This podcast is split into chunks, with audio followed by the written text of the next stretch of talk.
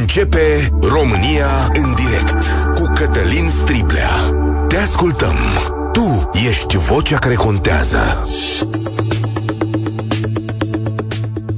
Bun găsit, bine ați venit la cea mai importantă dezbatere din România. Ministrul Finanțelor, Marcel Boloș, este astăzi în studio. Bine ați venit, domnule ministru. Bună ziua, bine v-am găsit. Să știți că apreciez demnitarii care vin în studio să vorbească direct cu oamenii. E ceva mai dificil decât a o face cu jurnaliștii și uh, vă felicit pentru că ați acceptat această invitație.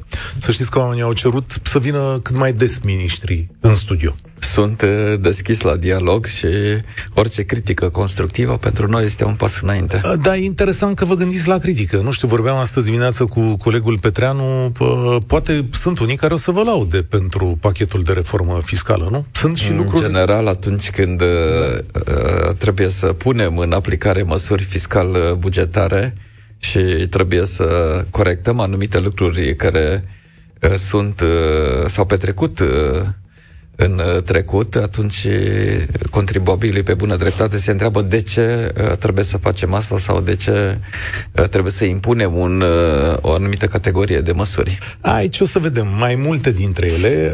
Tipicul emisiunii este așa, noi i-am invitat pe oameni să stea de vorbă cu dumneavoastră despre pachetul de reformă, dar E adevărat că nu controlăm lucrurile astea, sunt probabil că o să, să întrebe și din alte zone, dar ceea ce ne interesează clar e ce ar putea urma pentru noi, după decizia Curții Constituționale, de ce sunt adoptate unele măsuri și cum să ne raportăm la ele și o să vedem strict de pe teren ce spune lumea. Uh, aș vrea să limpezesc aceste lucruri uh, și mă bucur că ați deschis acest uh, subiect, pentru că noi suntem într-un moment de răscruce din perspectiva aceasta a problemelor pe care le avem cu finanțele publice ale României nu avem o problemă care ține de asigurarea banilor necesari uh, pentru ca să ne putem achita cheltuielile cu profesorii, cu medicii, cu pensiile. Uh, problema noastră pe fond este aceea a deficitului bugetar, adică, cu alte cuvinte, cheltuim mai mult uh, decât se întinde plapuma și din acest punct de vedere repercursiunile care există la nivel european sunt destul destul de importante pentru ceea ce înseamnă implementarea investițiilor României. Adică nu e o criză bugetară, spuneți, poate fi finanțată? Este adevărat, avem uh, fondurile, banii necesari uh, pentru finanțare, dar totuși uh, deficitul bugetar spune că avem un nivel al cheltuielilor mai mari decât avem încasările și, și ne cere mai multă disciplină în ceea ce privește cheltuielile Comisia Europeană. Adică ce spuneți dumneavoastră e că suntem amenințați că nu ne dau banii din PNRR. Uh, suntem amenințați nu numai cu banii din uh, PNRR sau avem acest risc de suspendare a fondurilor, uh, nu numai din PNRR, ci și din politica de coeziune, dar ce înseamnă cele 75 de miliarde de euro pentru oameni? Înseamnă infrastructura de apă, canalizare, asfaltarea de drumuri, realizarea Există de autostrăzi. Un risc real?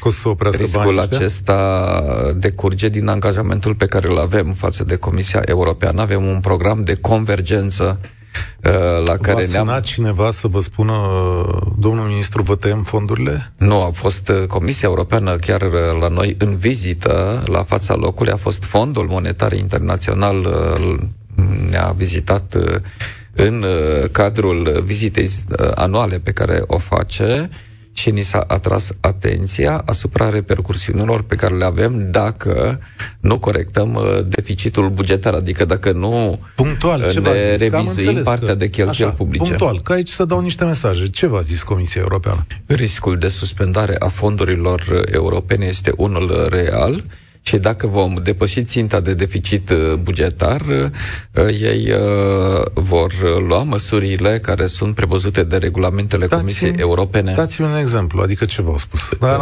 Riscul de suspendare a fondurilor europene în momentul în care depășim ținta de deficit bugetar. Există o procedură la nivelul Comisiei okay. Europene care se derulează și, sigur, Ați trebuie avut... să parcurgem toți pașii necesari. Ați avut o discuție cu Rareș Bogdan la o ședință de partid. Sunt niște stenograme în spațiu public. Confirmați discuția respectivă? Da, confirm. Da, e ok. Deci, Rareș Bogdan, dumneavoastră spuneți așa, o să ni se suspende fondurile europene de la 1 decembrie. Uh, da, uh, da, dar uh, nu chiar uh, de la 1 decembrie, adică data aceasta de 1 decembrie uh, poate să intervină doar dacă există o deviație foarte serioasă de la ținta de deficit bugetar și Zici, sper să nu ajungem în această situație. Sperăm ca luna septembrie să nu închipe deficit. Am un minus de 7,5 miliarde de lei la încasarea pe luna septembrie. Cât e acum deficitul? A ajuns uh, ultima lună de raportare 2,66% din PIB, adică 42,53 miliarde de lei. Uh, deci e o sumă consistentă și se adaugă deficitul de pe luna septembrie, care va fi raportat în curând. Cât? Iar ceea ce pot să vă spun este că cifrele nu arată deloc bine și din acest punct de vedere uh, trebuie uh, să fim foarte prudenți, mai ales în perioada lunilor noiembrie și decembrie, când adică, cheltuielile publice adică o, o e iau... Peste 7,5 miliarde?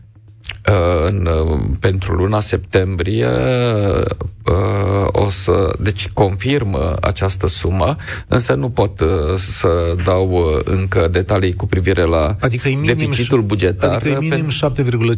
7,5. Da. Da, Minim este... 7,5. Okay. Da, da, este, uh, să zicem, o cifră care se va vedea în curând în raportarea oficială Știu. pe care... Ok, da, am înțeles. Minus, minus 7,5. Ok, bun. Uh, e posibil, pentru că o spune și dumneavoastră, că nu o să mai plătiți, că s-ar putea să închideți caseria în luna decembrie. Se, acea parte, nu știu de unde a fost adăugată, n-am... Uh, Adică avut nu discuții pe această temă. Partea aceasta de discuție nu știu de unde s-a adăugat și cine a fost autorul. Uh, Haideți să o verificăm atunci. Uh, este posibil, domnule ministru Boloș, să faceți încetare de plăți? Nu există încetare de plăți. Nu ar însemna că nu ne mai facem, uh, nu mai dăm salarii. Reformulez. Să mutați fondurile, în special cele alocate primăriilor din luna decembrie, în luna este ianuarie? posibil uh, ca să impunem anumite reguli, astfel încât ceea ce avem ca și cheltuială care s-a efectuat în perioada ianuarie-septembrie, media acestei cheltuieli, să se regăsească și în lunile octombrie, noiembrie și decembrie, pentru că este nefiresc ca în noiembrie și decembrie fără nicio explicație să se dubleze aceste cheltuieli sau de multe ori chiar să se tripleze. Știți și atunci... că România a mai procedat așa n-ați fi primul ministru și a făcut-o tot așa în ultimii 10 ani. Cred că domnul Teodorovici a mutat niște plăți din luna decembrie în luna ianuarie. Aici, aici trebuie să ne obișnuim că atâta trebuie să cheltuim cât avem bugetul și să avem o disciplină din acest punct de vedere. Dați-mi un exemplu de disciplină. Uh, acesta care privește uh, partea aceasta de cheltuieli din lunile noiembrie și decembrie, care trebuie să fie la nivelul mediei de peste an. Este simplu. Uh, dacă ai avut 100 de lei media la cheltuielile care țin nu știu, dau un exemplu foarte simplu de hârtia de Xerox, în ultima lună nu poți să ai 400 de lei la această cheltuială pentru că nu există o justificare a acestui consum care apare în ultima lună și suferă o țară întreagă. Adică discutăm uh, de un obiectiv de țară foarte important și foarte serios și trebuie să ne aliniem cu toții la uh, acest okay. obiectiv pe care îl are țara noastră și România pentru investițiile pe care le derulăm din fonduri europene. Eu vă mai întreb uh, aici două minute, după care deschid liniile. Uh, Creșterea economică a fost 6% în 2021, 4% în 2022, 1,7% în prima parte a anului 2023. Deci România e în scădere economic. O mărire a taxelor, cum o propuneți dumneavoastră de la 1 ianuarie 2024, ajută economia? Acum, uh, cu siguranță, uh, pe partea de buget, uh, pentru aceea am, au fost gândite la, și aprobate la nivelul coaliției de guvernare aceste măsuri ca să ajute și să ajusteze deficitul uh, bugetar. Dar am, am, uh, am uh, gândit pachetul de măsuri fiscal-bugetare încât să nu provocăm dezechilibre macroeconomice. După, ce, după cum ați văzut, TVA-ul n-a suferit uh, modificări uh, uh, substanțiale încât uh, să generăm uh, inflație și să Dar aibă loc o contractare a consumului. Dacă decizia CCR nu vă este favorabilă, ipotetic vorbind, uh, luați în calcul mărirea TVA? pentru România nu a sună deloc bine ca această lege să nu intre în vigoare. Este o nevoie această lege și uh, numai uh, cine dorește să facă popularitate pe seama ei uh, de ce? vorbește despre... Dar ce se întâmplă, ipotetic, ce se întâmplă dacă decizia CCR vă trimite pachetul păi, de reformă? Nu, să nu uitați că în lipsa acestor măsuri fiscal-bugetară, ținta de deficit bugetar a fost prognozată undeva în jur de 7%. Da, ori dar cu acest... taxele nu vor fi mărite. Uh, da, dar uh, riscul de suspendare a fondurilor uh, europene Uh, este foarte serios și uh, Comisia Europeană probabil uh, va impune anumite măsuri pe care va trebui să le respectăm și dacă până mai ieri discutam cu fondul monetar în faceți? privința... Bun, am înțeles, dar ce o să faceți noastră cu plățile, să zic, dacă decizia CCR nu care e planul B? Aici planul uh, B este ca acest pachet de măsuri uh, pentru a ține în frâu cheltuielile pentru lunile noiembrie și decembrie. Vă dau exemplu primăriilor, care e foarte simplu. Uh, cheltuielile cu bunurile și serviciile. Acestea înseamnă cheltuielile lor de funcționare. Media lor anuală este de 1,1 miliarde de lei și în ultima lună Uh, această, această cheltuială sare la 4 miliarde de lei. Cum se explică? Pentru că vor să cheltuie bugetul. Știți Ei, vedeți, e, e, e vorba aceea uh, care circulă deci prin primării, B, că hai să cheltuim banii că îi pierdem. Deci planul B este să îi împiedicați să cheltuie bugetele până la capăt. Planul B este să avem un comportament cât se poate de oameni normali Bine. Uh, pentru un obiectiv de țară pe care îl urmărim cu toții și să nu ajungem în aceste situații în care uh, avem de la un miliard miliard media anuală la 4 miliarde. Am studiat problema ce s-a întâmplat în anii trecuți și este desperiat. De acord, sunt de acord cu dumneavoastră, dar așa procedează oamenii de teamă că nu o să le mai dați anul viitor. Acum, eu mai am întrebări, dar sunt convins că și dumneavoastră și eu chiar așteptăm ce spun oamenii despre aceste măsuri fiscale. Am vorbit mai mult despre criza bugetară, dar să vedem ce înseamnă în teren toată treaba asta. 0372069599 dați nevoie să, să începem, cum e tipicul emisiunii. Sunteți în direct cu Marcel Boloș, ministrul finanțelor din România. Vă zic așa, e ministrul finanțelor din 8 iunie, e doctor în contabilitate, de asemenea a fost ministrul investițiilor și proiectelor europene și ministrul cercetării, inovării și digitalizării, ministrul al fondurilor europene și este absolvent dual, să zic așa, și de științe economice și de teologie, ca să știți cine e omul. Deci funcționar public cu mare, mare experiență. 30 de ani de administrație. Să începem. Alex, salutare, bine ai venit, ești primul la România în direct. Bună, bună ziua, stimați domni, bună ziua, domnule Cătălin. Bună ziua și bună domnului ziua. ministru care, care are așa de mare ștaif și îl felicităm pentru faptul că este foarte învățat. Dar departe de a fi ironic, am o întrebare relativ simplă. S-a gândit domnul ministru, că este ministru de ceva timp și de la partid reprezentativ, s-a gândit că după o pandemie, după o perioadă foarte grea care a lăsat găuri în buzunarele poporului, greu încercat.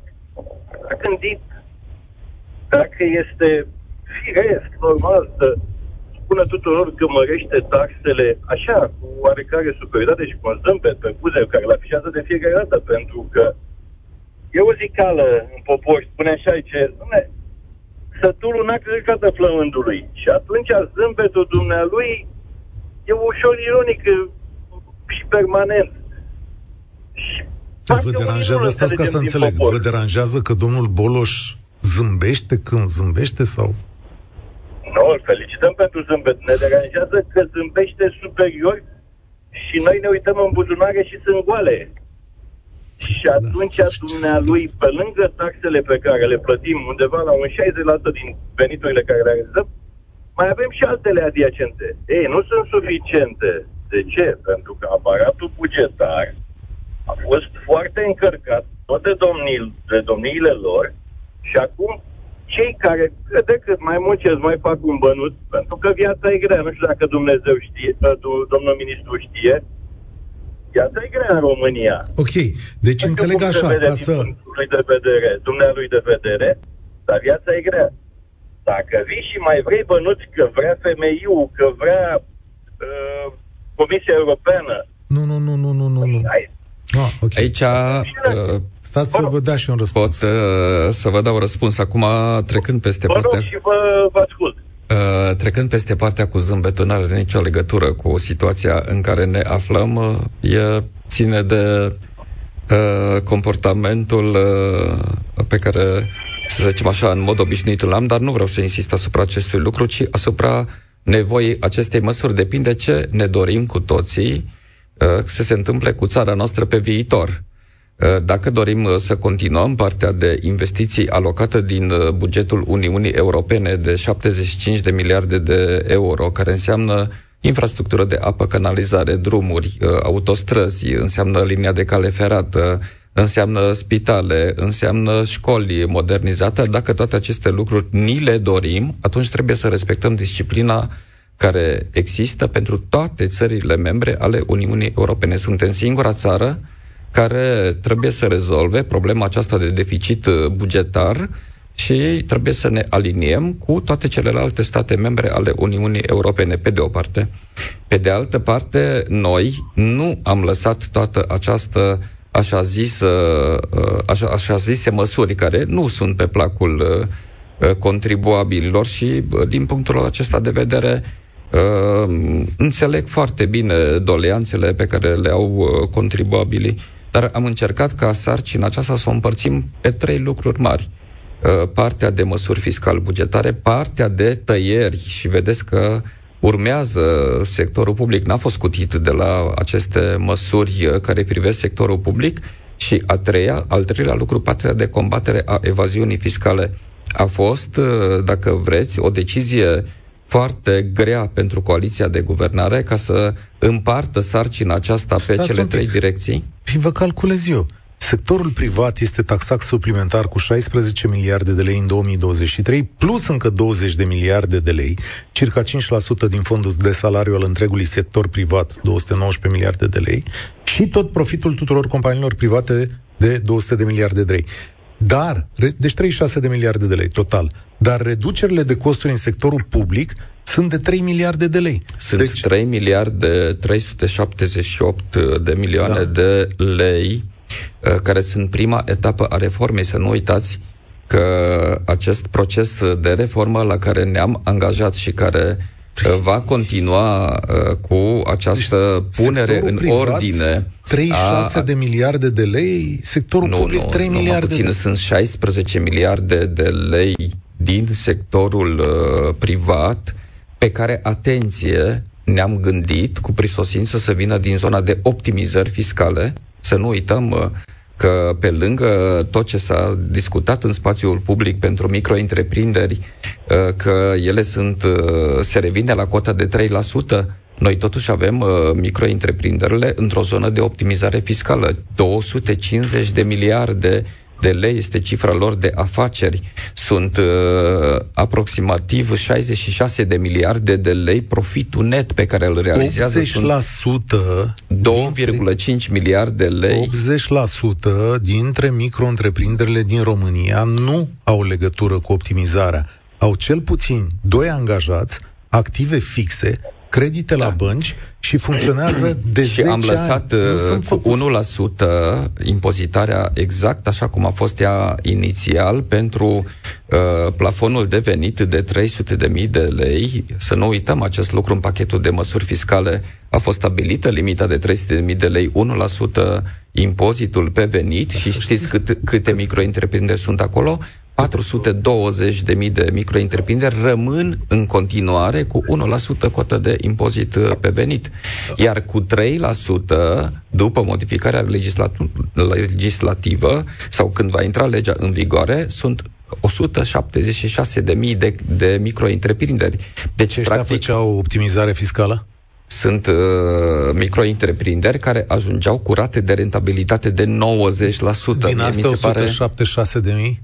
Din astea 176 de mii, noi am stabilit un prag inițial, dar s-a scos uh, din da, lege de 30%. Era uh, și să știți că uh, cu un uh, nivel sau cu un prag de rentabilitate de peste 30% pentru cei care ne urmăresc și uh, înțeleg uh, impactul pe care îl are această rată de rentabilitate, uh, am uh, avut uh, uh, un impact de 56.000 de companii care ar fi fost uh, trecute la okay. impostul pe profit. Deci, practic, cu alte cuvinte... Deci, din 170.000, doar 56.000 să izbeau de pragul dumneavoastră. Uh, da, era un uh, prag pe care l-am stabilit uh, păi și, și care restul... era rezonabil pentru ceea ce înseamnă okay. o rată de Dar profit. cu restul 120.000 nu făcea optimizare fiscală, dar i-ați luat pe toți.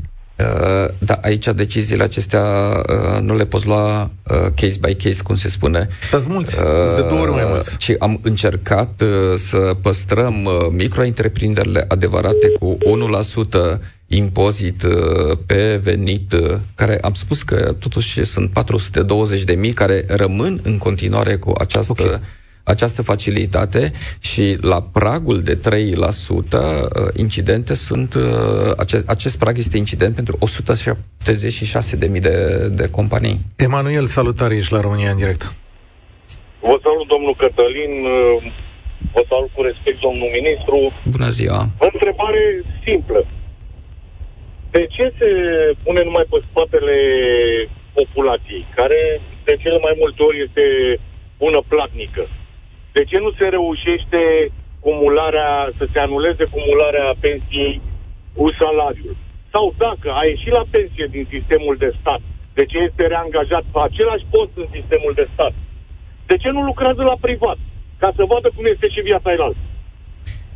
Acum, uh, aici pot să vă răspund punctual uh, și mai ales uh, din perspectiva recentei decizii a Curții Constituționale, care a declarat legea neconstituțională în ansamblul său, spunând că okay. prin lege nu poate fi limitat dreptul la muncă. Sunt de acord cu dumneavoastră.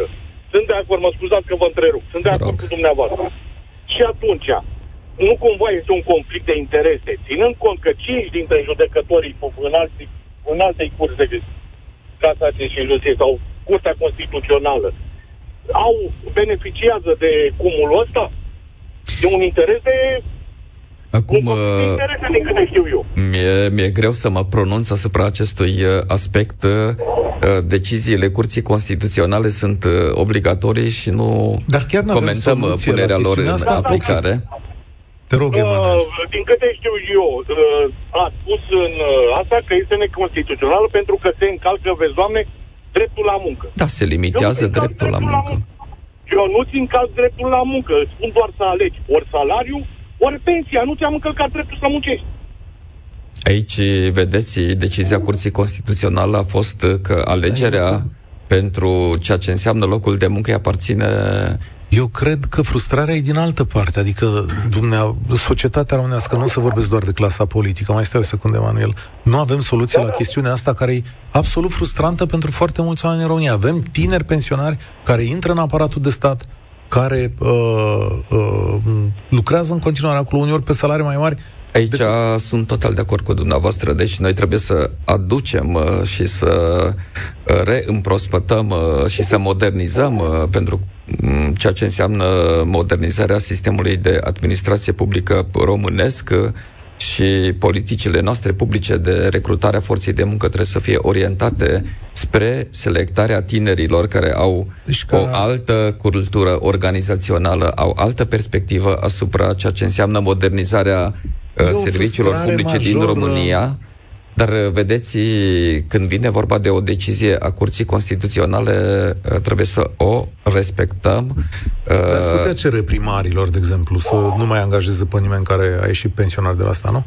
Adică Aici, da, decizie politică. Aici vedeți da? că de, de decizia aceasta Curții Constituționale merge până la nivelul la care inclusiv criteriile de da, ce, angajare... De, cine, cine oprește pe primar să ia oameni din altă parte? Deci poate să prioritizeze, să spunem, în anunțurile de concurs, să aibă criterii care de selecție da. și condițiile care Aveți... sunt pentru, pentru îndeplinirea postului să fie orientate spre uh, selectarea Aveți la tineretului. cabinet vreun cetățean care a mai lucrat la stat?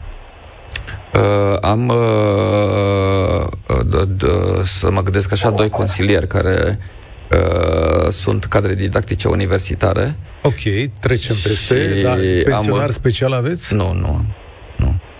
Nu am și consilierul meu onorific este din Germania și învăț foarte multe de la el. Okay. Modelul nențesc de folosirea banilor publici mie îmi place foarte mult uh, pentru că este un model contra risipe și chiar uh, Aici mă încurajez, am uh, avut uh, foarte multe lucruri uh, pe care le-am preluat din modelul german. Sigur că nu, nu putem să-l aplicăm 100%, dar Uh, corectitudinea cu care se abordează problema cheltuirii banului public, uh, evitarea risipei, uh, sunt lucruri extraordinare pe care le dați pot învăța și le putem... La o concluzie. Emanuel, te rog, la o concluzie. Da, deci a spus că se va, putem pierde finanțarea spitalelor ce Dar mai acum, nu cred că este o lună, domnul Rafila a scos după lista de investiții prin fonduri europene două spitale. Cel din Brașov și că unul. De ce nu se pot face? De ce trebuie să facem împrumut la Banca Centrală a Europei pentru spitalele respective și nu prin fondurile europene? Sunt uh, total de acord cu dumneavoastră. Eu lucrez, eu lucrez ca șofer distribuție, fac foarte mult în județul Vrancea. Verifică cineva primarul din, din județul Vrancea sau prefectul din județul Vrancea, fiindcă face niște investiții care, sincer, nu și-au rostul, din moment ce există, de exemplu, acum am trecut prin localitatea Odobești. Există deja un sistem de iluminare public. De ce a trebuit să se dea bani pe niște noi stâlpi de iluminat public? Ei, vedeți, aici sunt total de acord cu dumneavoastră. Chiar uh, zile păi trecute am... Cine îi uh, verifică? Cine îi verifică? Fiindcă banii mei se duc în investițiile astea, care nu și-au rostul. Curtea de conturi, da, cred că aude ce discutăm. Da, da, da, nu oportunitatea. Curtea de conturi Ei, cântărește legalitatea. În momentul de față, în momentul de față, noi ne plângem peste tot că trebuie să recuperăm un deficit bugetar, dar în continuare se investește fără cap și fără noi, mă. Și pentru banii ăia nu sunt controlați nimeni și nimeni nu e tras la O secundă, că merită și un răspuns treaba asta. Da, aici să știți că împărtășesc întru totul gândurile pe care le aveți și sunt unul dintre cei care lupt uh, cu această ierarhizare a priorităților la nivel de primării, pentru că este nefiresc uh, să, nu știu, să-ți faci un bazin de notă și tu să n-ai drumurile asfaltate sau să n-ai rețeaua de apă canalizare introdusă sau cu atât mai mult, uh, deși ai Uh, nu știu, uh, revenind la exemplu pe care l-ați dat cu iluminatul public, uh, Uh, și aici omul sfințește locul, adică dacă gospodarul urbei este cel care știe să folosească banii în mod corect, uitați-vă la modelele de administrații uh, care sunt exemplu la nivel național uh, și acesta, modelul Bihorului și a Consiliului Județean Bihor, de departe este de referință pentru țara noastră, fiindcă acolo lucrurile și banii, pentru ceea ce înseamnă banii oamenilor, sunt folosiți cu maximă eficiență. Și am ajuns ajuns uh, numai în județul Bihor de la un model de finanțe publice în care 70% uh, din cheltuieli mergeau pe funcționare și 30% pe investiții. După câțiva ani de uh, folosire corectă a banilor, suntem în situația în care 70% merg pe investiții și 30% pe funcționare. Deci se poate, adică totul să depinde de deciziile pe care le ia gospodarul domnul... urbei și ce uh, se gândește la banii oamenilor. Ce ziceți de domnul Bolojan, președinte la PNL? Cum uh, vă dați seama că eu am lucrat cu dumnealui uh, din 2008 deci până în 2012 acord, și am fost la școala aceea în care uh, să folosim banii corect pentru oameni, deci am trecut uh, prin uh, Uh, îi recomand de, oricărui ministru să treacă prin, uh, prin școala aceasta a lui Bolojan, a lui Bolojan Aduceți-l și... la partid. Aici, vedeți, deciziile sunt e. peste nivelul acesta pe care îl de, com- de competență pe care îl are un ministru și m-aș bucura să, Stai, decizia să fie la un moment dat în viață cel care are un cuvânt de spus, mai ales în zona politicilor publice. Ar fi pentru noi toți românii un lucru uh, foarte bun, dar uh, cu, să știți că și coaliția de guvernare, până la urmă, are în spate un act de curaj uh, pentru că în an preelectoral uh, a început uh, a dat startul unui, uh, unui început de reformă. Câți să aveau vedem, acest curaj? Să vedem. Să vedem, adică e un semn de întrebare acolo. Marian, salutare, ești la România în direct, Marcel Boloș, ministrul finanțelor, e în studio. Bună ziua, bine, bună ziua ție și invitatului tău. Bună ziua. Mă auzi? Da, da, da, te ascultăm. Uh, aș vrea să ridic o problemă, zic eu, de logică. Normal, în momentul în care apare un deficit bugetar, familiar sau cum vrei să lei, întâi îți reduci cheltuielile și apoi vezi dacă mai ai alte venituri. Ceea ce reforma care sau legea care o propune domnul ministru de finanțe nu, nu văd așa ceva. Deci nu văd reducerea cheltuielilor. Uh, văd doar suprataxarea firmelor și așa mai departe. Deci sau pa- pachetul nostru... Da, vă ascult. Pachetul uh, acesta pe care îl avem, legea aceasta pe care o avem la Curtea Constituțională atacată în momentul de față are trei componente. Componenta de fiscalitate, care, într-adevăr, aici uh, sunt în asentimentul contribuabililor, nu uh, este, nu, nu da, așa, este uh, bine primită înțeles. cu brațele deschise. Avem componenta de reducere de cheltuială și componenta de Uite, combatere a evaziunii fiscale. Haideți să zicem așa, domnule ministru, câți oameni dă afară administrația publică din România în urma acestei reforme? Deci, nu, prima... se reduc, ar fi mai corect. Nu, prima nu. și cel Știu mai mare lucru sunt două elemente, sunt două măsuri de profunzime, ca să le spun așa. Prima este cea cu referire la uh, funcțiile de conducere. Șefii, dacă vreți, care până mai ieri se înghesuiau pe acolo și aveau uh, la tot, uh, la doi angajați era un șef. Acum o să-i vedeți în curând că nu, Câți? nu vor. Câți? Noi avem în, luați în calcul 24.000 de șefi care să vor ajunge pe funcție de execuție. Adică Aceasta este salariile? prima... Păi, uh, odată cu trecerea pe funcție de execuție își pierd și deci, uh, partea așa, de 24 de mii de șefi care coboară, bun, câți oameni pleacă din administrație în urma acestor reforme? Aici uh, este dacă vreți, componenta a doua de reformă pe care o avem uh, la ceea ce înseamnă uh, comasare, reorganizare instituțională, pentru că acolo în lege spune foarte clar că nu mai poți funcționa ca instituție publică dacă ai uh, sub 50 de angajați. Nu uităm, să nu uităm că România are 160, pardon, 16, nu, ce scuze, 161 de mii de ordonatori de credite Cred că am greșit uh, numărul. Cred că mai puțin. Cred că mai 16.100, îmi cer scuze. Da. Uh, uh, dar uh, ce înseamnă acest lucru? Că uh, avem 16.000 de șefi de, okay, la de banii acord. publici dar și, nu... și asta aici no. vreau să ajung, că această uh, soluție pentru reorganizare, comasare și tot ce este scris în lege trebuie să ducă la o reducere a cheltuielor de personal cu 15%. Aici uh, uh, vom uh, avea, dacă vreți, câștigul în ceea ce privește componenta de reducere de personal. Eu nu Ia spun vedeți. că este soluția magică, vedeți dar spun Marian că este un început de drum care, uh, început Poți... de drum... Uh, adică cheltuieli mai mici cu personalul 15%. Dar întrebați-l pe Marian. De acord? Adică Domnule Marian... ministru, de ce vreau, ce vreau să vă spun? România este în deficit bugetar nu de astăzi, de ieri de foarte mult timp. Nu s-a luat niciodată vreo măsură a reducerilor, reducerii cheltuielilor bugetare. Întotdeauna ați luat măsura uh, suprataxării. Și aici vă aduc aminte, creșterea TVA-ului de la 19 la 21, când a fost, de la 22, scăzut iar, iar crescut, când a venit PNL-ul, iar a scăzut. Uh, Uh, acum, suprataxarea acestor uh, întreprinderi cu 1%, de la 1% la 3%, eu vă garantez că din 170 și ceva de mii cât a spus dumneavoastră, în câteva luni nici 10% nu mai găsiți. Acum, găsiți. Uh, să... Vă garantez, pentru că unul care uh, are un adaus de 5% la o factură și sunt mulți intermediari de genul ăsta care au clienți fideli, nu-și permit să plătească 3% din factură. Și atunci vor trece ori la 16%, ori vor închide sau vor face mii de firme cu 60.000 de euro anual. Deci aceasta este o măsură, nu știu cum să vă spun, antieconomică.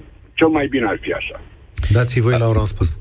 Acum, uh, să știți că anul 2010 a fost uh, un an care nu vrem să se mai uh, repete în uh, viața noastră a românilor, uh, când creșterea TVA-ului a fost de la 19% la 24% și am avut uh, de asemenea o măsură de reducere a cheltuielor cu salariile de 25%. Aceste măsuri drastice pe care le au instituțiile financiare internaționale, eu spun că nu e bine să ajungem acolo, e bine ca noi, prin puterile noastre, să corectăm aceste aceste disfuncționalități pe care... reduceți cheltuielile bugetare, nu când suprataxați. Uh, deci, dar noi, noi în, pachetul, uh, în pachetul acesta de măsuri pe care îl avem la Curtea Constituțională, tocmai că acest lucru îl facem, că okay, uh, reducem și cheltuielile bugetare. În, pachet, în pachetul de măsuri avem un referendum prin reducerea numărului de parlamentari la 300. Deci ce n-ați băgat în pachetul de măsuri și această reducere a numărului de parlamentari? Aici vă răspund eu simplu, că nu e reformă constituțională, deci... Avem alegerile... Da... Reforma... Avem alegerile anul viitor, da? Era un moment prielnic pentru treaba asta. Acum, reforma aceasta constituțională probabil că este o etapă mai încolo în uh, ceea ce privește reforma statului român, dar eu zic că este un început de drum dar și... Este, este un mod de a reduce cheltuielile bugetare, nu. Uh, aici vă dau dreptate, dar vedeți că lucrurile acestea este trebuie făcute etapizat. Bugetare îmi spune că nu este un mod de a reduce cheltuielile bugetare. Uh, uh, aici vă pot răspunde și eu, cred că o să mă criticați că țin cu ministrul. Deci eh. dacă tăiați 300 de locuri de parlamentar, cheltuiala, reducerea cheltuielii bugetare nu se compară cu ceea ce ar trebui făcut în administrație. Adică în total o să fie câteva milioane de lei. Bine, eu spun că avea, de avea deja un referendum, o bază. Da. Nu cred că acolo e. Nu cred că e acolo chestiunea, dar știți ceva? Să vă spun un secret, ca să stați absolut liniștit. Prima dată în România, când va avea loc o reformă constituțională, oricând ar fi ea, și de acum peste 30 de ani, orice reformă constituțională, potrivit hotărârii Curții Constituționale, trebuie să reducă Parlamentul la 300 de oameni. Așa e decizia Curții Constituționale uh, dată după acel referendum. Deci, oricând s-ar întâmpla această reformă a Constituției... Cine trebuie să inițieze această reformă? Nu te supăra că te întreb. PSD? De, și PSD, doamne. Cine o fi la putere Partide. în Parlament? Partidele, da. da. Și da. de ce nu s-a făcut și nu s-a face, având în vedere că suntem da. într-un deficit bugetar? Că nu de, de aici. Ani, nu de aici. Serios, hai că deviem. Ah, da. Ok, da. bun. Uh, luăm publicitate, vă mai țin două minute după, după fix, că e interesant. Uh, ne întoarcem. România în direct. Cătălin Striblea la Europa FM. Cu ministrul finanțelor, Marcel Boloș, astăzi, uh, Vlad Petreanu a lăsat aici o întrebare de dimineață, zis așa, care este zona cu cea mai mare evaziune fiscală din România?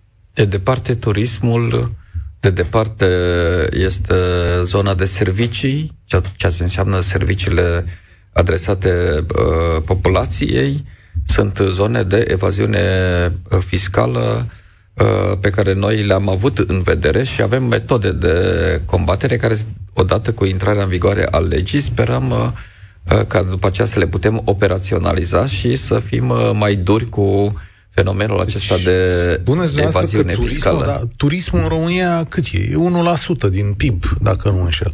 Deci aici... Gândiți-vă doar uh, la facilitățile pe care le au 9% este taxa pe valoare adăugată. Gândiți-vă că au cota de impunere de 3%, Uh, fără să intre în categoria impozitului pe Și au excepții, profit. încă o dată, deci, deși au excepții, dumneavoastră spuneți că turismul este cel mai mare evazionist din România? Mm, pot să spun că ocupă locuri fruntașe în uh, ceea ce privește uh, domeniile de evaziune fiscală, dar nu trebuie să fim uh, uh, cum să spun, cunoscători aprofundații ai fenomenului de evaziune fiscală, ci să ne ducem uh, să, de la simpla cumpărătură pe care o facem uh, uh, pentru nevoile noastre zilnice din piețe până la serviciile de care beneficiem.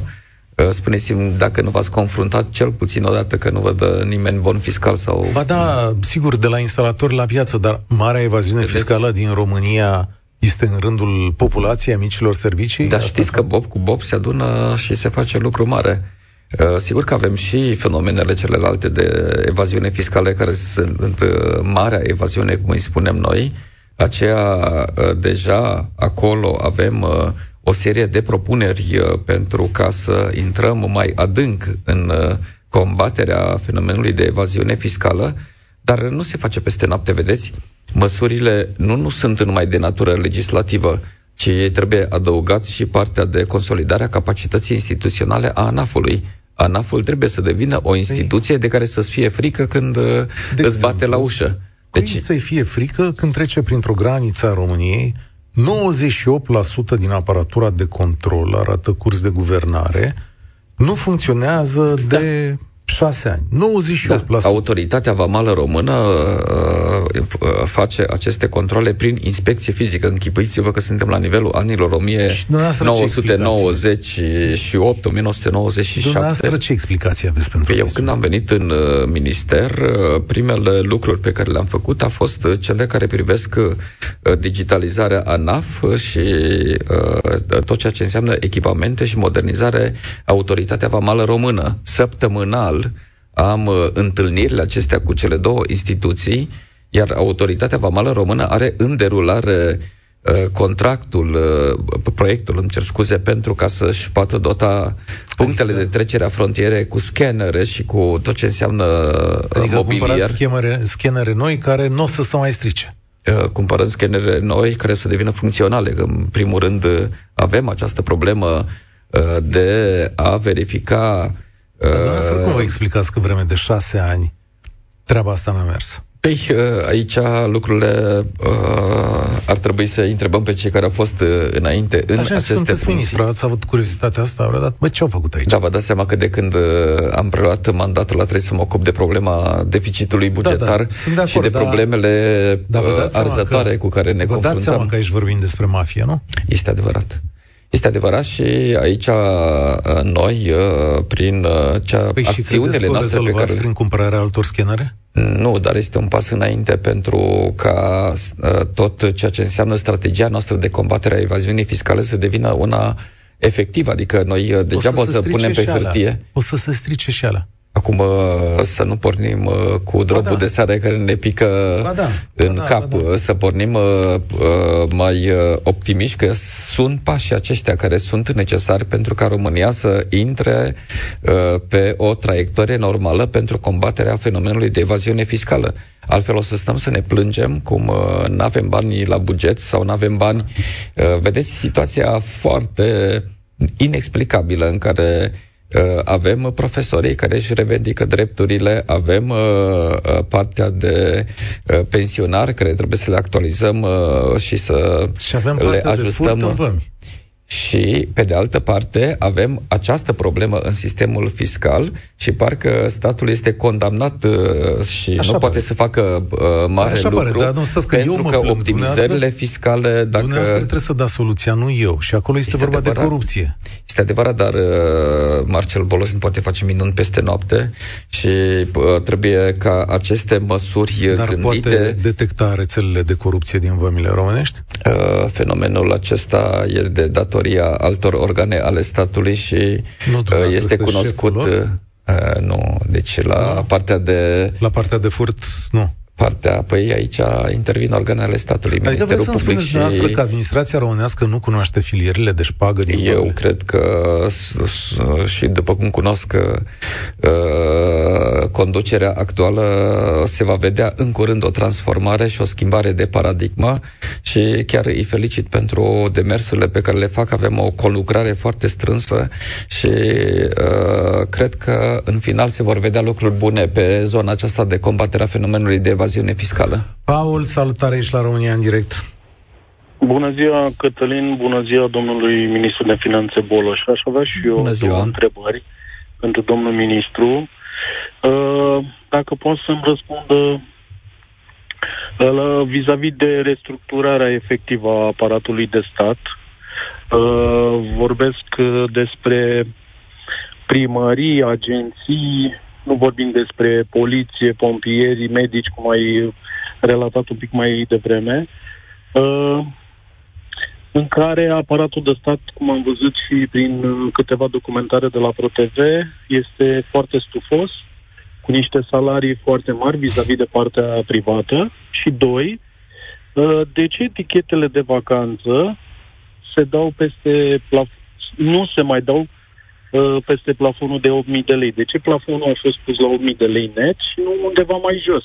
Așa are toată lumea posibilitatea să ia aceste etichete. Sunt foarte mulți din aparatul de stat care au uh, salarii până în 8.000 de lei net și primesc tichetele de vacanță fără nicio problemă. Deci la asta două... Stai aici, stai aici un pic. Hai cu a doua întâi da. de toate. Cu, dacă de discutăm de... Tichete, da. Voucher. Adică e o sumă 8.000 de lei net, mă rog. Uh, să știți că aici, raportat la mediul privat, uh, au există cum să vă spun, au perfectă dreptate cei din uh, mediul privat uh, privind prin uh, prisma câștigului care există în sectorul privat versus cel care există în sectorul public. Dar vă dau, vă dau exemplul primei inițiative pe care am avut-o pentru ca să scădem acest plafon, pentru că au fost obișnuiți ca toată lumea să primească, adică și cel care are un salariu exagerez, poate 30.000 de lei să aibă tichet de vacanță și cel care are uh, 5.000 de lei tot uh, a fost uh, favorizat uh, sau, mă rog, a, avut, a avut beneficiul acesta al tichetului de vacanță. Prima mea încercare, nu o să o niciodată, de a institui plafonul, știți cu ce s-a soldat? toți, poate ați văzut, toți funcționarii publici au fost uh, la biroul meu A, și aproape, Finanțelor, da. și aproape că am fost uh, uh, pus la zid pentru că pentru prima dată încercam să pun problema plafonului. Bun, eu, eu vă spun ceva, eu cred că ușor, ușor uh, uh, plafonul acesta odată introdus și Uh, ulterior, uh, revizuirea plafonului astfel încât uh, să primească cât mai mulți voucherul de vacanță este un început de drum. Dar a fost foarte greu ca să trecem de la sistemul în care toată lumea deci primește da, vouchere de vacanță va, la sistemul acesta în care am instituit în prim... V-a speriat protestul? Vi s-a părut că m-am, că m-am speriat? Păi, Dacă mă speriam, îmi dădeam demisia și plecam. Ați schimbat, ați schimbat prevederea. Dar uh, a fost 10.000 de lei. Uh, Brut brut și după aceea a și fost revizuit. Da. da. Uh, dar, dar uh, uh, să știți că, în general, aceste tipuri de modificări se întâmplă foarte greu și nu... De ce? Pentru că lumea a fost obișnuită cu un anumit standard, au gândit într-un anumit fel. Sigur, vă aduceți aminte când tot pe surse s-a vehiculat ideea că ministrul de finanțe i-a venit lui ideea năstrușnică ca să nu se mai dea deloc uh, voucherul de vacanță? Șervirou. Uh, da, ați văzut care a fost reacția partidelor politice? Deci um, aici, aici, aici să știți Stați că... Paul are o completare. Te rog, Paul. Uh, da, înțeleg. Uh Uh, problema cu tichete, m-ar interesa restructurarea efectivă a aparatului de stat, pentru că ce se întâmplă? Ne dorim să facem economie la buget. Uh, economie puteam să facem și cu tichetele de vacanță, iar uh, restructurarea aparatului de stat am văzut că am restructurat cât, câteva posturi care erau bugetate, care nu afectează cu absolut nimic. Ele decât uh, erau bugetate, nu existau aceste posturi, erau decât pe hârtie.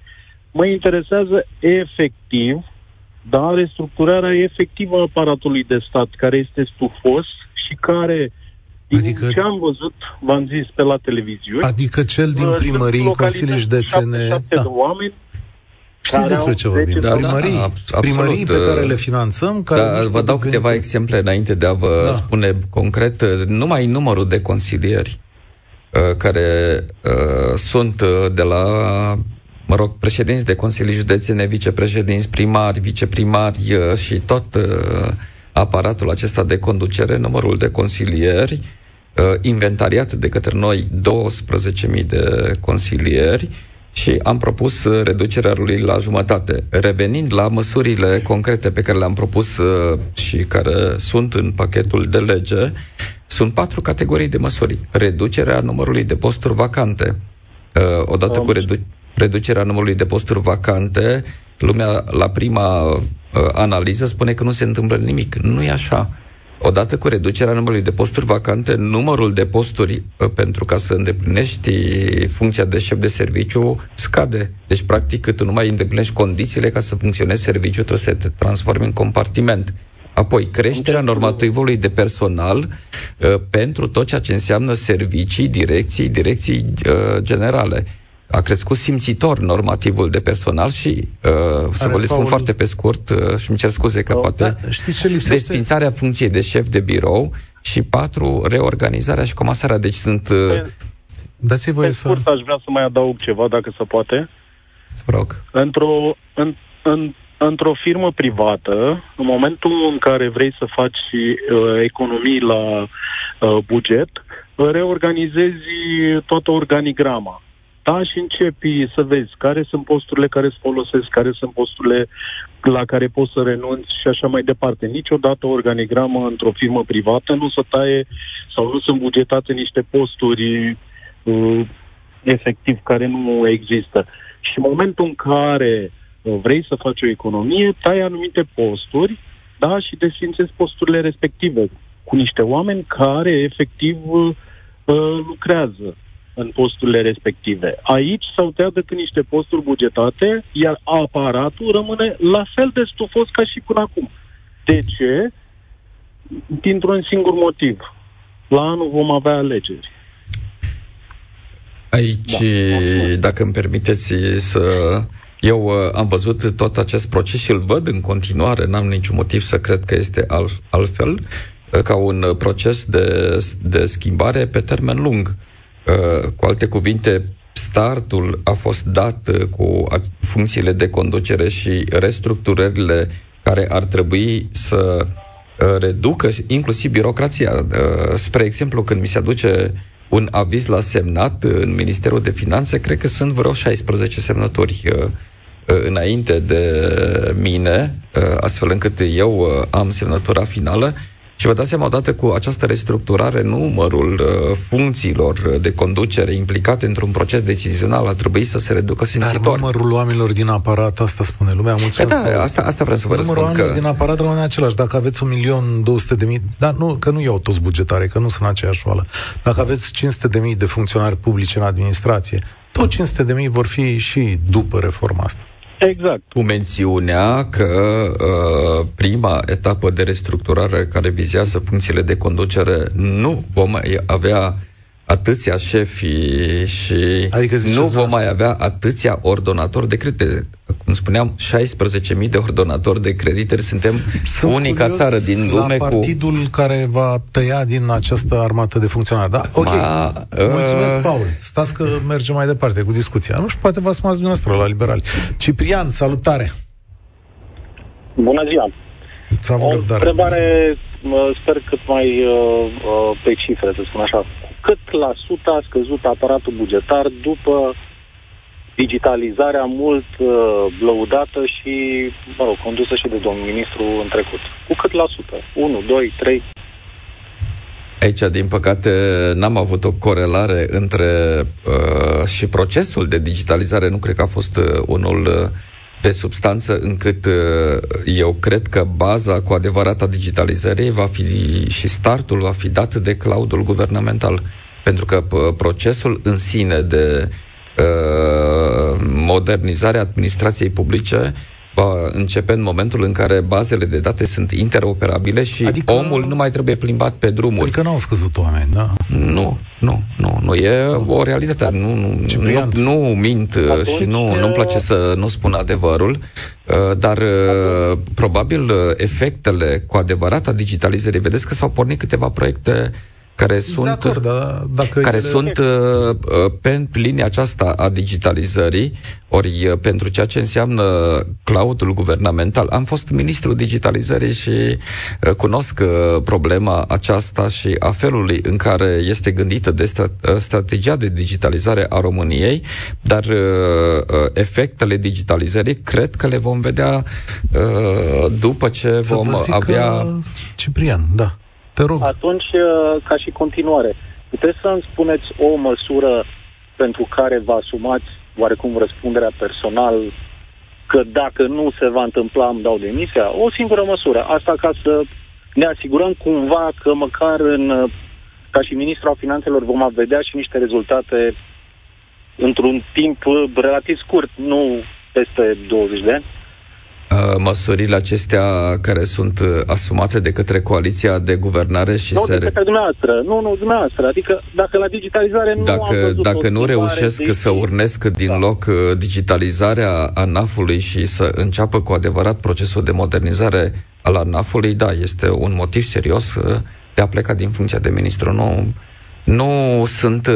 Eu muncesc, să știți, cam 12 ore pe zi minim și uh, sunt uh, pur și simplu asaltat de, de problemele care, curente care le avem, dar uh, dacă după un ministru nu se văd rezultate concrete, nu cred că uh, poate să pune problema uh, rămânerii în funcție pentru o perioadă lungă de timp. Și adică nu sunt omul care să mă leg de funcție, să știți asta pentru mine.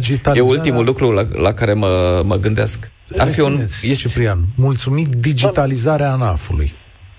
De, ce vreau să spun doar că uh, suntem consternați, sau cel puțin eu sunt, uh, de fiecare dată, de la fiecare om nou care vine într-o funcție, auzim ce va trebui să se întâmple, ce vom face, ce, cât de rău ne merge și ce trebuie să facem cândva, dar niciunul n-a venit să zică, uite, domnule, fac A și va fi B în șase luni de zile, sau fac C și va fi E, în aici un an de zile. Aici vă înșelați. Ceva... Tocmai, deci... tocmai guvernul și-a asumat răspunderea că să măresc taxele de la 1 la 3%, deci corect, de la A la B corect, se trece. Da. Da. Nu da, în pachetul... Uh, apoi reducem cheltuielile. Știu despre pachet că am ați spus de 5 ori în decursul discuției. De ce nu ați început cu reducerea și apoi să vedeți ce înseamnă creștere? Pentru, vă, vă dau răspunsul. Da? Noi suntem uh, în luna Uh, deci noi am inițiat aceste discuții în luna august. Suntem în luna octombrie. Uh, angajamentul nostru pe sfârșit de an uh, este până la sfârșitul lunii decembrie. Deci dacă mergeam doar deci ca melcul, cum se spune... Trecut, sau deci acestea deja sunt lucruri care mă depășesc și nu pot să vă dau un răspuns, dar dacă da. nu mergeam cu aceste trei măsuri concomitente, și așa va fi foarte greu să facem această redresare financiară, dar uh, uh, în lipsa unui pachet integrat de măsuri, uh, lucrurile nu, nu arată bine deloc, dar, repet, din perspectiva deficitului bugetar, nu are probleme România cu asigurarea banilor și a plății cheltuielor. Avem problema aceasta care ține de felul în care ne cheltuim banii ce provin din impozite și taxe. Că vă întrerup. Doar o mică notă și, și închei ca să nu uh, monopolizez discuția este mai mult decât clar că nimic nu s-a schimbat în ultimii 20 de ani. Adică atunci când nu mai putem schimba ceva, schimbăm omul, ca acel om să poată spune, ei, prea devreme ca să vedem niște, vedem pe următor și dacă nu se va întâmpla, vom schimba omul, știi? Tot timpul vom fi în bucla asta a lucrurilor nefăcute, pentru că tot timpul vom avea oameni noi care vor să facă ceva, dar care nu reușesc să facă nimic, decât să crească taxele și să spună, domnule, trebuie să facem că altfel ne va fi foarte greu. Ciprian, îți mulțumesc.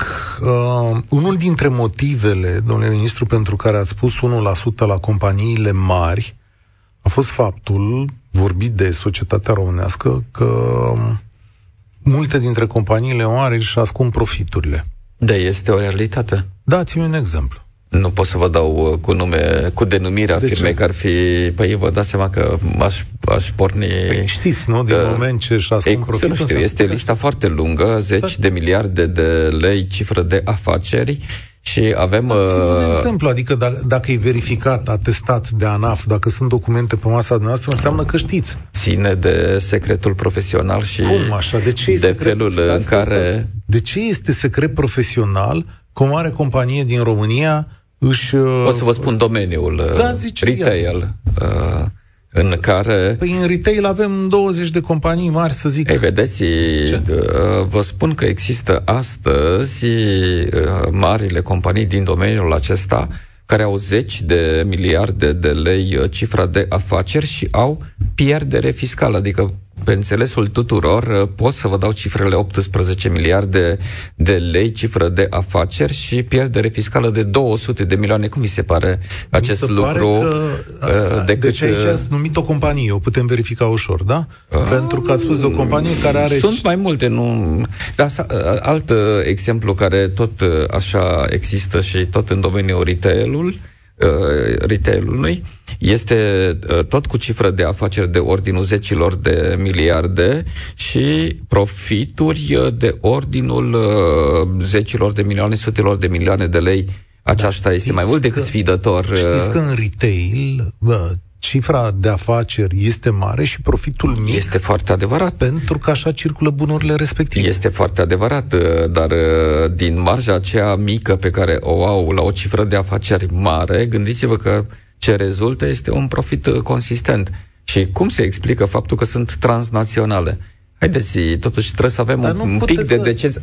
Să eu, vă dau alt exemplu? Eu, da, dați uh, Exemplu bogățiilor da. solului, că asta este cel mai da. uh, relevant și mai... Uh, uh, oarecum așa și ca și român spun acest lucru, că avem această, aceste bogății ale solului, petrol, gaze naturale, țiței și totuși aici sunt uh, companiile care uh, se ocupă cu și au activitate și prolifică în acest domeniu. Nu au redevențe? Nu, păi redevențele sunt de 400 de milioane de lei la 3 milioane de tone de țiței pe okay. care le extragem din, pe din pământul țării românești.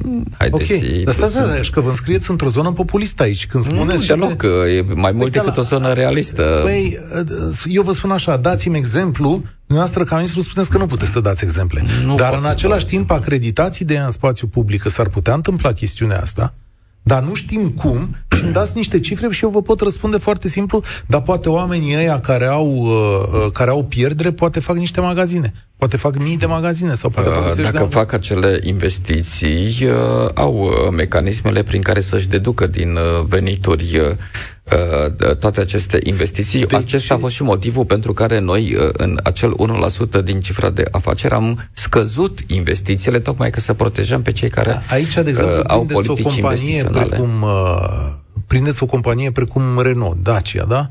Care lucrează pe un uh, profit foarte mic aici.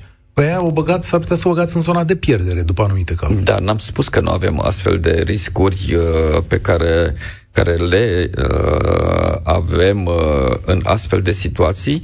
Uh, sigur că uh, noi am creat și niște mecanisme de, prin care se poate uh, manageria foarte, zic eu, bine uh, acest 1% pentru că deducerile pentru ceea ce înseamnă investițiile, deci dacă firma uh, realizează investiții, se deduc din uh, Uh, acest 1% din cifra de afaceri și încercăm să ne protejăm uh, uh, investițiile și politicile investiționale ale companiilor. Ele sunt o forță pentru România, Uh, cel mai uh, elocvent exemplu, 273 de companii care fac investiții și de 274 de miliarde de lei. E o băgați, sumă imensă pentru România. Dacă băgați Dacia în pierdere, cine își Am spus că există acest risc și haideți să vedem prima dată implementat uh, această măsură și suntem deschiși să luăm... Vă luați, vă luați dumneavoastră riscul în locul lor?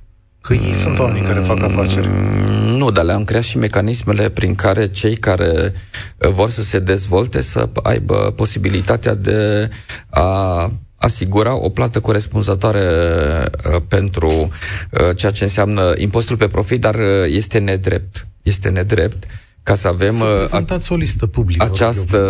Păi, vă dați seama că avem uh, lista aceasta? un discurs populist, dar puneți-o public. Mm, Asta, da, sunt. Te-am verificat, place să cred că sunt uh, pragmatic și că...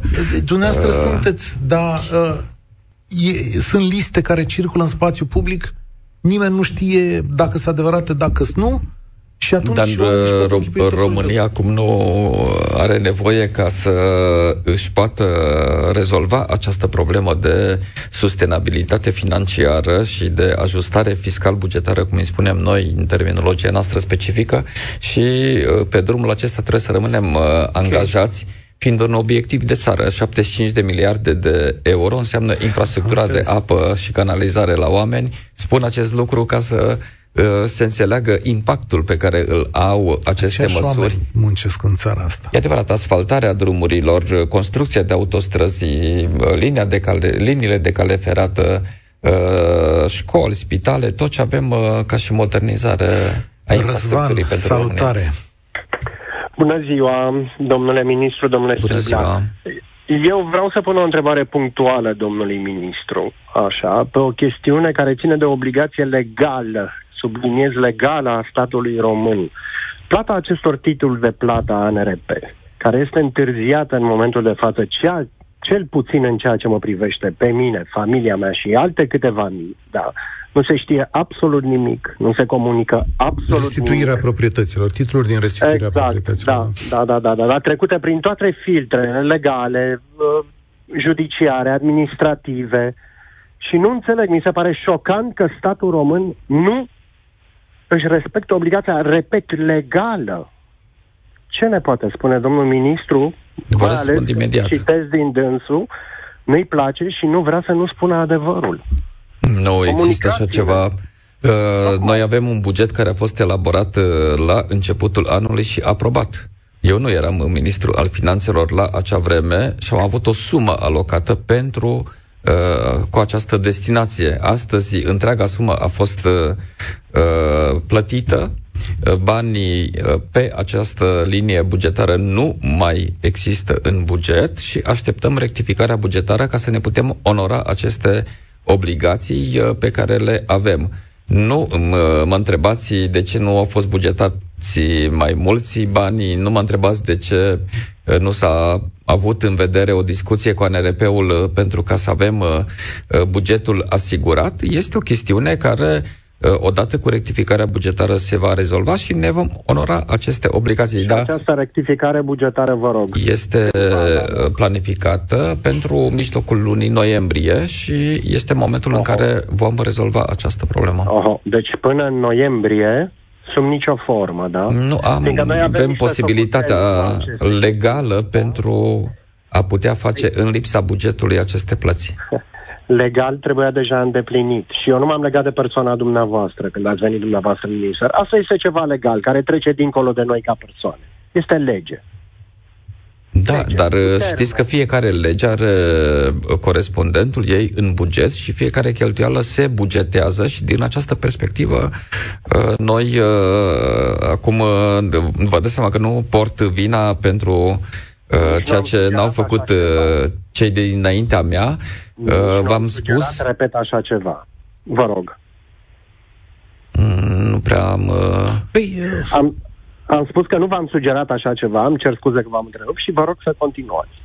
V-am uh, menționat că acest lucru îl putem uh, rezolva la momentul la care uh, se va aproba rectificarea bugetară.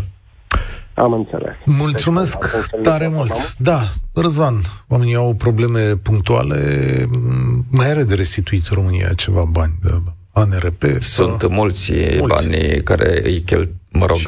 care avem uh, pentru uh, aceste uh, restituiri de, de proprietate. Este un drept al oamenilor și trebuie să-l uh, ne, apropiem, ne... Uh, ne apropiem de final. Adi, salutare! Bună ziua! Salutare! Bună, bună ziua, ziua, domnule Striblea, bună ziua, domnule ministru! Să trăiți, ascultătorilor dumneavoastră. Mă auziți? Da, te ascultăm. La chestiune. Domnul, domnule Striblea, uh, eu am o societate mică, șapte angajați, comerț cu materiale nealimentare și și, sincer, am înțeles de la contabila mea că voi intra acum la 3% pe cifra de afaceri, ceea ce este enorm pentru mine. Enorm.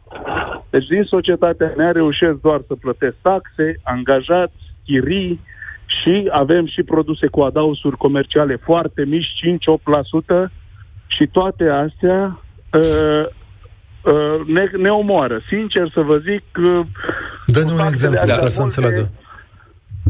Nu știu, ce, cum voi mai supraviețui, vom da oameni afară, nu știu, închid un punct de lucru, nu știu ce voi face, Dar... pentru că, sincer să vă spun, domnul ministru, mă doare foarte mult pentru ceea ce văd, câtă risipă este în țara asta și totul se răsfrânge asupra noastră pro, uh, cum să vă zic, uh, privații care muncim de dimineață până seară. Nu avem vacanțe cum trebuie și acolo ne sună telefonul, stres, probleme și tot... Dați-i voi Îmi permiteți o recomandare? Îmi permiteți o recomandare? Da. Dumneavoastră, uh, sistemul de impozitare cu 3% nu îl aveți obligatoriu. Mai aveți ca alternativă uh, impozitarea uh, profitului uh, impozabil, respectiv după ce vă deduceți toate cheltuielile din venituri, ce rămâne uh, partea de profit impozabil și puteți să treceți la impozitul pe profit. Dumneavoastră trebuie să vă faceți aceste calcule uh, care țin de uh, eficiența, cum să vă spun, a, a gestionării resurselor dumneavoastră și să decideți cum e mai bine. Fie sistemul cu 3% care nu ține cont de cheltuieli, este foarte adevărat, fie sistemul uh, cu impozit pe profit, care ține cont de cheltuieli și vă lasă să deduceți din venituri da. cheltuielile pe care... Vă rog frumos, vă rog din suflet, Domnule, faceți ceva cu risipa asta care este în țara asta, care... Uitați-vă la emisiuni, gen România te iubesc, uh, statul la stat, uh, comunii cu 100 de locuitori și un aparat bugetar enorm care acolo e risipa. Mie îmi vine să plâng când văd lucrurile alea și eu plătesc taxe că râd la finanțe de mine câte taxe plătesc. Deci este ceva care nu știu, companii de stat care nu sunt profitabile, datorii care se șterg. Nu știu ce se întâmplă. Noi totdeauna plătim angajați o grămadă de bani pentru angajați, o grămadă de, de taxe, impozite și sincer să vă zic, mă doare ce treaba asta. Deci când văd risipa din țară și nu se face nimic pentru așa ceva, atâta evaziune fiscală cu vânzători ambulanți care au certificate de producători pe stră și ei nu au nicio bucată de teren cultivată și vând de zeci de milioane pe zi și noi muncim, plătim taxe, chirii, salariați, deci este ceva care nu știu ce să zic. Sunt total de acord cu dumneavoastră, ceva. să știți și total 100% agrez uh, ceea ce ați menționat. Uh, trebuie să vă spun că uh, măsurile acestea care vin pentru combaterea evaziunii fiscale sunt destul de drastice pentru cei care sunt dedați cu astfel de obiceiuri pentru ceea ce înseamnă Uh, faptele de evaziune fiscală și mai continuăm cu pachetul de măsuri. O să vedeți în curând uh, că vom uh, anunța public acest lucru. Este o continuare a măsurilor pe care le avem deja în pachetul de măsuri fiscal-bugetare și, sigur, să știți, companiile de stat li se cam termină Uh, partea aceasta de lăfăială pe bani și pe bogățiile statului uh, și regulile acestea pe care le-am impus de la uh, normative pentru parcul auto, consum de carburanți, vorbit la telefon, vouchere de vacanță, um, tot ce înseamnă indemnizație de hrană, toate aceste reguli sunt în noua această lege care sperăm să intre în vigoare cât de curând și s-a cam terminat uh, cu okay. uh, lăfăiala aceasta da. în, uh, pe, pe banii și pe bogățiile statului. Eu sunt unul dintre cei care uh, susțin uh, cu destul de multă fermitate să intrăm în stare de normalitate. Acum uh, să vedem și ce impact va avea noua lege. Bine, mulțumesc frumos, Cu succes, drag. domnul ministru, să facem ceva, că și noi vrem să muncim în țara asta, să facem România frumoasă, să facem România bogată, dar trebuie toată lumea să pună, să pună umărul la așa ceva, nu numai privat, Adi. să vedem și de la asta ceva. Mulțumesc tare mult. Uh, Valentin, avem două minute la dispoziție, atât. Nu, nu mai e. Gata, s-a dus. Să știți că ați scăpat cumva la, la final. Marcel Boloș, ministrul de finanțe, a fost astăzi. Mulțumesc că a stat mult peste timpul uh, alocat.